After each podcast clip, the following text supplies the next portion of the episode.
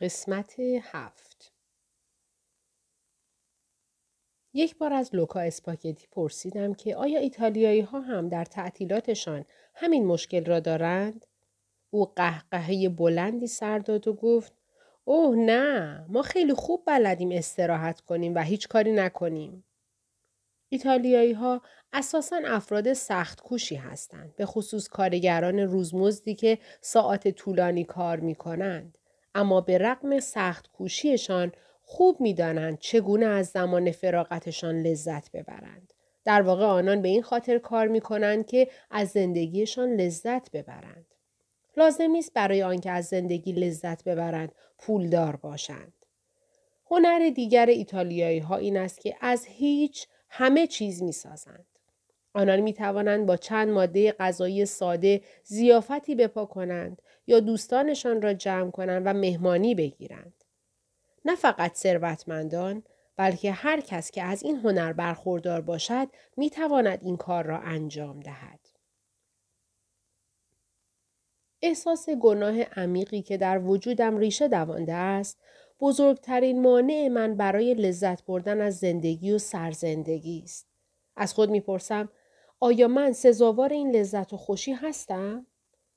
این هم یکی دیگر از خصایص آمریکایی هاست که مطمئن نیستند در زندگیشان به خوشبختی دست یابند. شاید به همین دلیل بود که وقتی به دوستان ایتالیایی هم می گفتم من به کشور آنان آمدم تا 4 ماه خوش بگذرانم و از زندگی لذت ببرم، تشویقم کردند و گفتند بهت تبریک میگیم، حسابی به خودت برس و خوش بگذران. هیچ کس به من نگفت چه آدم بی‌مسئولیتی هستی یا چقدر افراطکار و خوشگذرونی. اما با آنکه ایتالیایی ها فرصت کافی در اختیارم میگذاشتند تا از زندگی لذت ببرم، باز هم نمیتوانستم سر حال و سرزنده باشم. در طی چند هفته نخست ورودم به ایتالیا، اعتقادات مذهبیم پیوسته پریشان و مرددم میکرد و دائم سؤالی در ذهنم تکرار میشد. اوج لذت من در چیست؟ شاید نخستین وظیفه من این بود که تمام وقتم را در کتابخانه‌های ایتالیا بگذرانم و درباره لذت و خوشی در زندگی تحقیق کنم. یا شاید باید از ایتالیایی هایی که بیشترین لذت را از زندگیشان می‌بردند مصاحبه می‌کردم و از آنان می‌پرسیدم که چگونه آنقدر احساس لذت و شادی می‌کنند و بعد گزارشی در این باره می‌نوشتم. وقتی دریافتم تنها سؤالی که باید بپرسم این است که لذت و خوشی در زندگی را چگونه توصیف می کنم، همه چیز تغییر کرد. همه چیز برایم خوشایند و لذیذ شد. برای نخستین بار در زندگیم هر روز از خود می پرسیدم امروز باید چه کار کنی تا از زندگیت لذت ببری لیز؟ الان دقیقاً چه چیزی خوشحالت می کنه؟ وقتی احساس کردم نمیخواهم در ایتالیا کاری انجام دهم، بلکه میخواهم استراحت کنم و از اوقات فراغتم لذت ببرم، تعجب کردم. در ایتالیا آنقدر ابزار و وسایل خوشگذرانی بیشمارند که من فرصت نداشتم به تمام آنها بپردازم و گیج و سردرگم شده بودم. متاسفانه من به سالن مد، اپرا، سینما، نمایشگاه اتومبیل یا پیست اسکی در کوههای آلپ نرفتم. حتی نمیخواستم به دیدن آثار هنری بروم. با کمال شرمندگی باید اعتراف کنم در طی 4 ماهی که در ایتالیا بودم حتی از یک موزه هنری هم دیدن نکردم. البته یک بار به موزه بین‌المللی پاستا در روم رفتم. فقط میخواستم غذاهای لذیذ بخورم و به زبان زیبای ایتالیایی حرف بزنم. لذت حرف زدن به زبان زیبای ایتالیایی و خوردن غذاهای لذیذ لذتی وصف ناپذیر برایم به همراه داشت. در اواسط اکتبر بود که بازاری در نزدیکی خانه‌ام یافتم که فقط چند خیابان با محل زندگیم فاصله داشت. اما پیش از این متوجهش نشده بودم. آنجا به غرفه سبزی فروشی رفتم که زن ایتالیایی همراه پسرش محصولات کشاورزیشان را می فروختند. مانند اسفناج، گوجه فرنگی هایی که به قرمزی خون بود و انگورهای یاقوتی. من یک دسته کوچک مارچوبه برداشتم. به زبان ایتالیایی از زن پرسیدم آیا می توانم نیمی از آن مارچوبه ها را بخرم؟ برای او توضیح دادم که تنها زندگی می کنم و به مقدار زیادی مارچوبه نیاز ندارم. او دسته مارچوبه را از دستم گرفت و آن را دو نیم کرد. از او پرسیدم آیا این بازار هر روز در این مکان دایر می شود و او پاسخ مثبت داد و گفت که هر روز از 7 صبح شروع به کار می کنند. تمام این گفتگو به زبان ایتالیایی بود. زبانی که تا چند ماه پیش حتی یک کلمه اش را درک نمی کردم. پیاده به خانه بازگشتم و برای نهار 2 تخم مرغ تازه آب پس کردم.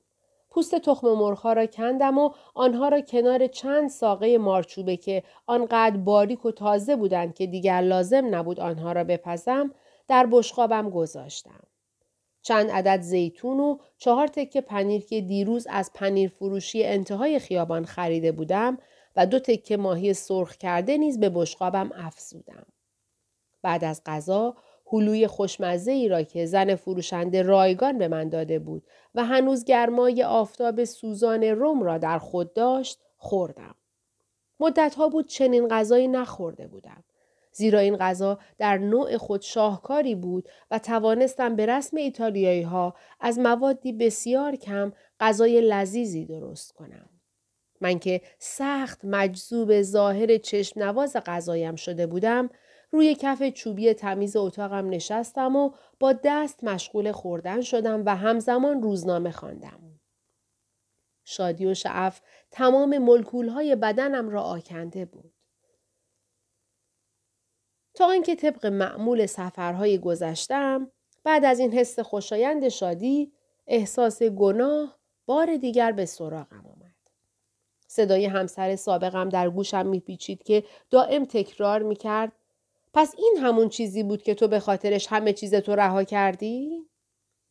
برای همین زندگی مشترکمونو خراب کردی؟ به خاطر چند ساقه مارچوبه و یه روزنامه ایتالیایی؟ با صدای بلند فریاد زدم: خیلی متاسفم. دیگه زندگی من ربطی به تو نداره، اما اگه دلت میخواد بدونی باید بهت بگم که جواب تمام سوالات بله است. 22. در ایتالیا نمیخواستم درگیر عشق کسی شوم. در این روزهای تنهایی با خودم میگفتم: با خودت خلوت کن لیز. تنها زندگی کردن رو یاد بگیر. حتی برای یک بار تنهایی رو دوست داشته باش. از این تجربه ارزشمند استقبال کن. هرگز از احساس کسی برای جبران حسرت‌ها و ناکامی‌های گذشته‌ات سوء استفاده نکن. هرگاه به مردی دل می‌بستم، در وجود او ذوب و ناپدید می‌شدم. من در ارتباط با جنس مخالف بسیار شکننده و نفوذپذیر هستم. وقتی عاشق کسی می‌شوم، تمام وقت، پول، خانواده و فراغتم را به او اختصاص می‌دهم. در غم‌ها، شادی‌ها و گرفتاری‌ها همواره در کنارش خواهم بود. از او در برابر تمام خطرات و مشکلات حمایت می‌کنم و ویژگی‌های مثبتش را باور می‌کنم و در کریسمس حتی برای اعضای خانواده‌اش نیز هدیه می‌خرم. اما من با گفتن این حقایق به خودم افتخار نمی‌کنم. پیش از آن که همسرم را ترک کنم، مانند او لباس می‌پوشیدم و حرف می‌زدم. خدای عزیزم، به من کمک کن تا دریابم چگونه مانند خودم لباس بپوشم و حرف بزنم، نه مانند فردی دیگر. وقتی نگاهی به گذشته‌ام می‌اندازم، می‌بینم که زندگی احساسی من چیزی جز مجموعه‌ای از فجایع و اتفاق‌های ناگوار پی در پی نیست. البته اکنون دلیل دیگری نیز مانع میشد که به کسی دل ببندم. من هنوز دیوید را دوست داشتم. هنوز مطمئن نبودم که ارتباط من و دیوید کاملا به انتها رسیده باشد. پیش از آن که به ایتالیا بیایم، ما هنوز با هم ملاقات می کردیم و هر دوی ما این امید را در دل می پروراندیم که شاید روزی، نمیدانم. از وقتی به ایتالیا آمده ام، جسم و روحم تهی شده‌اند. میدانم آمدنم به ایتالیا تنها به دلیل لذت بردن از زندگی و دور ماندن از غمهایم، آن هم درست بعد از طلاقی که به من تحمیل شد، مضحک به نظر می رسد. فکر می کنم ریاضت تنها چیزی است که به آن نیاز دارم. من قبلا یک بار به ایتالیا آمده بودم. آن زمان 19 ساله بودم و حالا تقریباً 34 ساله هستم. من و بسیاری از اطرافیانم به اتفاق معتقدیم که ایتالیا در طی 15 سال اخیر بسیار تغییر کرده است. شاید این تغییر به دلیل پیروزی جنبش حقوق زنان، تحول فرهنگی یا مدرنیزه شدن شهرها باشد. علتش هر چه هست، به نظر می رسد ایتالیا به تدریج به جامعه‌ای تبدیل می شود که هیچ گونه اهانت و آزار به زنان را بر نمی تابد. 23. دیروز بعد از ظهر با لوکا اسپاگتی و دوستانش به تماشای مسابقه فوتبال رفتیم. قرار بود بازی تیم لاتزیو را تماشا کنیم. روم 2 تیم فوتبال دارد، لاتزیو و روم. رقابت سنگین و نفسگیری میان این 2 تیم و طرفدارانشان وجود دارد. در شهر روم مهم است که شما طرفدار یکی از 2 تیم لاتزیو و روم باشید. زیرا این انتخاب تا حد زیادی به شما کمک می کند تا بعد از ظهرهای یک شنبه هیجان انگیزی را بگذرانید. لوکا 10 دوست صمیمی دارد که همه مانند برادر به هم نزدیکند و یکدیگر را دوست دارند. اما نیمی از آنان طرفدار لاتزیو و نیمی دیگر طرفدار روم هستند. آنان به ناچار رقیب هم هستند. زیرا در خانواده‌ای متولد شدند که هر یک از طرفداران پروپاقرص یکی از این تیم‌ها هستند و آنان نیز باید پیرو خانواده‌هایشان باشند. وقتی لوکا کودکی نوپا بود، پدر بزرگش پیراهن آبی آسمانی تیم لاتزیو را به او هدیه داد. بنابراین لوکا تا لحظه مرگ طرفدار لاتزیو باقی خواهد ماند. او می گفت ما میتونیم همسر، شغل، ملیت یا حتی مذهبمون رو تغییر بدیم، اما هرگز نمیتونیم تیممون رو تغییر بدیم. در ایتالیا طرفداران هر تیم مورد علاقهشان را تا ابد میستایند. نخستین مسابقه فوتبالی که همراه با لوکا تماشا کردم، برای من ضیافتی پر از لغات و اصطلاحات ناشناخته ایتالیایی بود. در ورزشگاه لغات و اصطلاحات شیرین و دلنشینی آموختم که در هیچ کلاس و آموزشگاهی نمیتوان آموخت.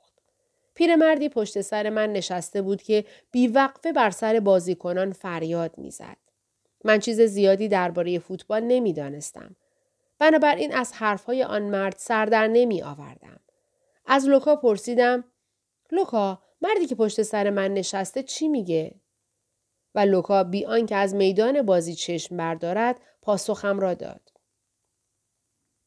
بعد چشمانم را بستم و بار دیگر صدای فریادهای آن پیرمرد را شنیدم که می گفت: برو، زود باش، بدو آلبرتینی، بدو، خوبه پسرم، عالیه، آفرین، برو، زود باش، برو به طرف دروازه. آره خودشه، پسر شجاع من، عزیزم، آفرین، برو.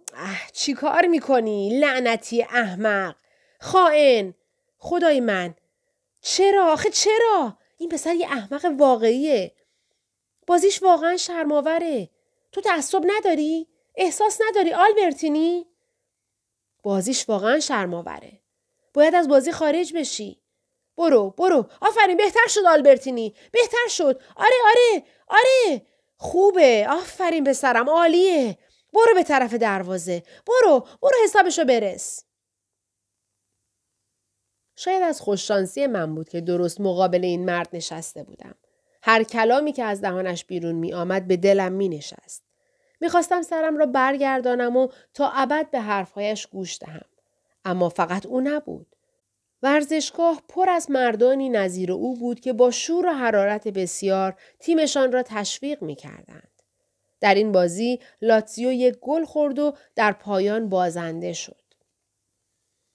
بعد از این شکست، لوکا که میخواست حال و هوایش را تغییر دهد، از دوستانش پرسید میان یه سر بریم کافه؟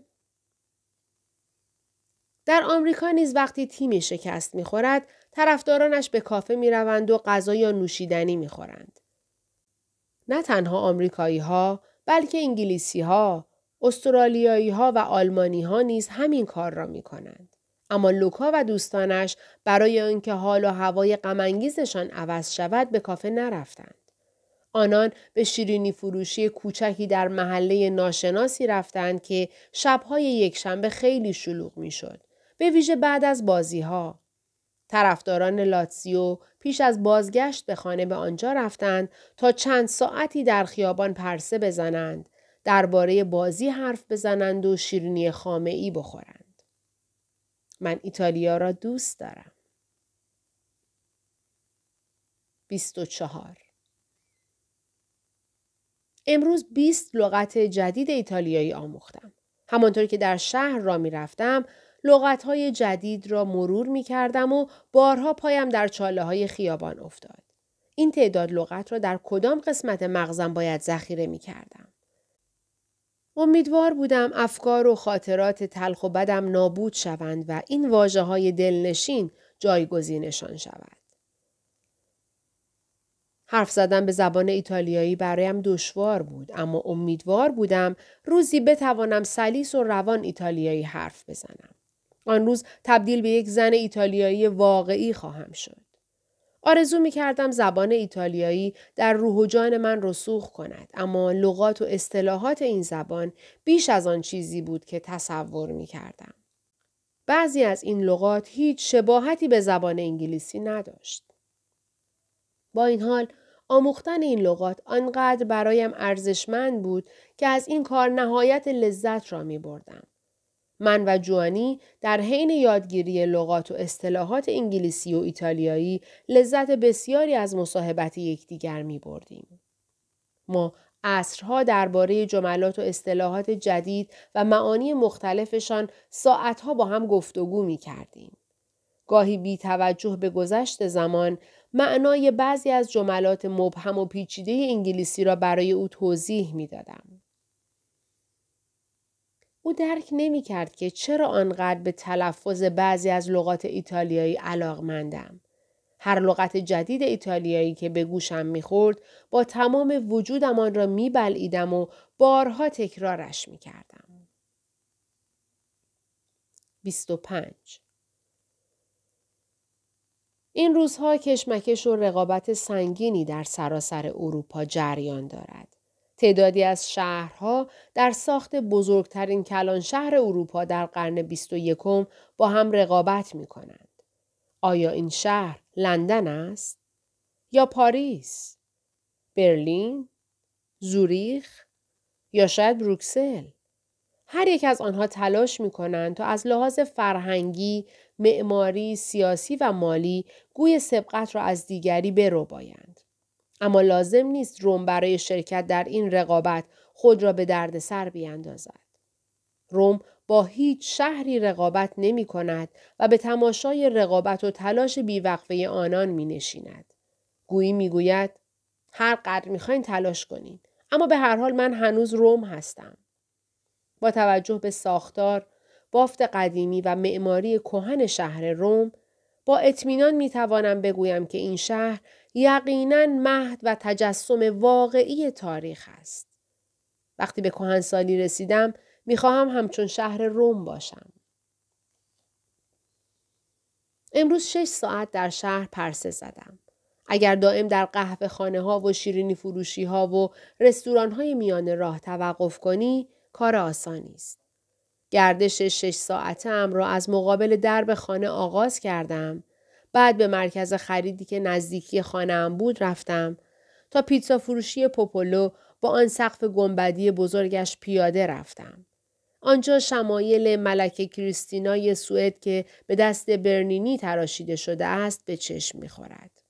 در کنار این عمارت گنبدی کلیسایی قد علم کرده است که می توانید رایگان واردش شوید و از دو نقاشی بزرگ کاراواجو که صحنه شهادت سان پیتر و تغییر کیش و آیین سامپل را نمایش می دهد دیدن کنید. با دیدن نقاشی های کاراواجو حس اندوه و اضمحلال وجودم را فرا گرفت. اما با دیدن سایر قسمت های کلیسا حس وجد و سرور جایگزین غم و اندوه هم شد و از تماشای نقاشی های دیواری که لحظه های شادی آفرین تولد حضرت مسیح را به تصویر می کشیدند غرق لذت شدم. سپس به طرف جنوب شهر به راه افتادم. از کنار عمارت بورغیزه که تاکنون افراد مشهور بسیاری در آن اقامت کرده اند گذشتم. بعد در امتداد سواحل بزرگ باطلاقی و روستایی تیبر که به جزیره تیبر منتهی میشد قدم زدم. افراد بسیاری برای درمان دردهایشان به این جزیره می آیند. پرستشگاه اسکولاپوس بعد از شیوع طاعون در سال 291 قبل از میلاد مسیح در این جزیره ساخته شد. در قرون وسطی بیمارستانی توسط گروهی از راهبان به نام پدران نیکوکار در اینجا ساخته شد و هنوز هم این بیمارستان در این جزیره پابرجاست. بعد از رودخانه گذشتم و به تراستور رفتم که مدعی است اصیلترین رومی‌ها، کارگران و مردمانی که در طی قرنها بناهای تاریخی را در آن سوی تیبر ساخته‌اند، در آن سکنا دارند. آنجا در مکانی دنج و آرام نهار خوردم. در خوردن غذا و نوشیدنی تعجیل نکردم زیرا در تراستور اگر بخواهید با صبر و تأمل بسیار غذا بخورید کسی مانعتان نمی شود. من اسپاگتی با پنیر و فلفل و بعد یک جوجه سرخ شده کوچک سفارش دادم و تهمانده غذایم را برای سگی که در حین صرف غذا به من خیره شده بود پرت کردم. سپس از پل گذشتم و به طرف محله یهودی ها به راه افتادم. مکان اندوهباری که قرنها قدمت داشت تا آنکه توسط نازی ها ویران شد. بعد به طرف شمال شهر به راه افتادم. از پیتزا فروشی ناونا گذشتم و نگاهی به معبد خدایان انداختم. از وقتی وارد روم شدم مترصد فرصتی بودم که از این معبد دیدن کنم. ضرب‌المثلی میگوید هر کس به روم بیاید بی آنکه از این معبد دیدن کند نصف عمرش در فناست. پیش از بازگشت به خانه کمی تغییر مسیر دادم و از آگوستوم سر درآوردم. این مقبره مجلل، بزرگ، گرد و تقریباً مخروبه توسط اوکتاویان آگوستوس ساخته شده است تا یاد و خاطر خود و خانواده‌اش را تا ابد زنده نگه دارد. مقبره آگوستوس در طی ادوار تاریک قرون وسطی ویران و قسمت‌های از آن دزدیده شد. هر کس تکه‌ای از بقایای جسد امپراتور را دزدید. در قرن 12 این مقبره بازسازی شد تا خانواده قدرتمند کلونا از آن به عنوان دژ استفاده کنند و از حملات سایر شاهزاده ها در امان مانند. بعد آگوستوم تبدیل به تاکستان و در زمان رنسانس تبدیل به باغی بزرگ و در قرن 18 به میدان گاوبازی، انبار مهمات و بعد تالار کنسرت شد. در دهه 1930 موسولینی آن را به تصرف خود درآورد و به شکل کلاسیک اولیه‌اش بازسازی کرد تا روزی از آن به عنوان بنای یادبود خود استفاده کند. البته رویای فاشیست موسولینی به تحقق نپیوست و برخلاف پیشبینیش او را همچون شاهان به خاک نسپردند. امروز آگوستوم یکی از خلوتترین و منزویترین مکانهای روم است. معمولاً مردم شهر به این مکان نمی آیند مگر آنکه بخواهند به عنوان حمام عمومی از آن استفاده کنند. اما این عمارت همچنان وجود دارد و منتظر تغییر وضعیت بعدی خود است. نگاهی به آگوستوم انداختم و با خود فکر کردم شاید زندگی من آنقدرها هم آشفته و بی‌نظم نباشد. به هر حال آشفتگی و بی‌نظمی از خصایص این دنیاست که تغییراتی در زندگیمان ایجاد می‌کند که هیچ یک از ما قادر نیستیم پیش بینیشان کنیم. آگوستون به من هشدار می‌دهد که نباید صرفاً به آنچه هستم، به نظر می‌رسم، جایی که به آن تعلق دارم یا کاری که زمانی قصد داشتم انجامش دهم وابسته شوم. روزی من مقبره مجلل متعلق به فردی مهم و مشهور بودم، اما فردا ممکن است به انبار مهمات تبدیل شوم. حتی در جهان ابدی نیز باید آماده تغییرات بی پایان و آشوبگر باشیم.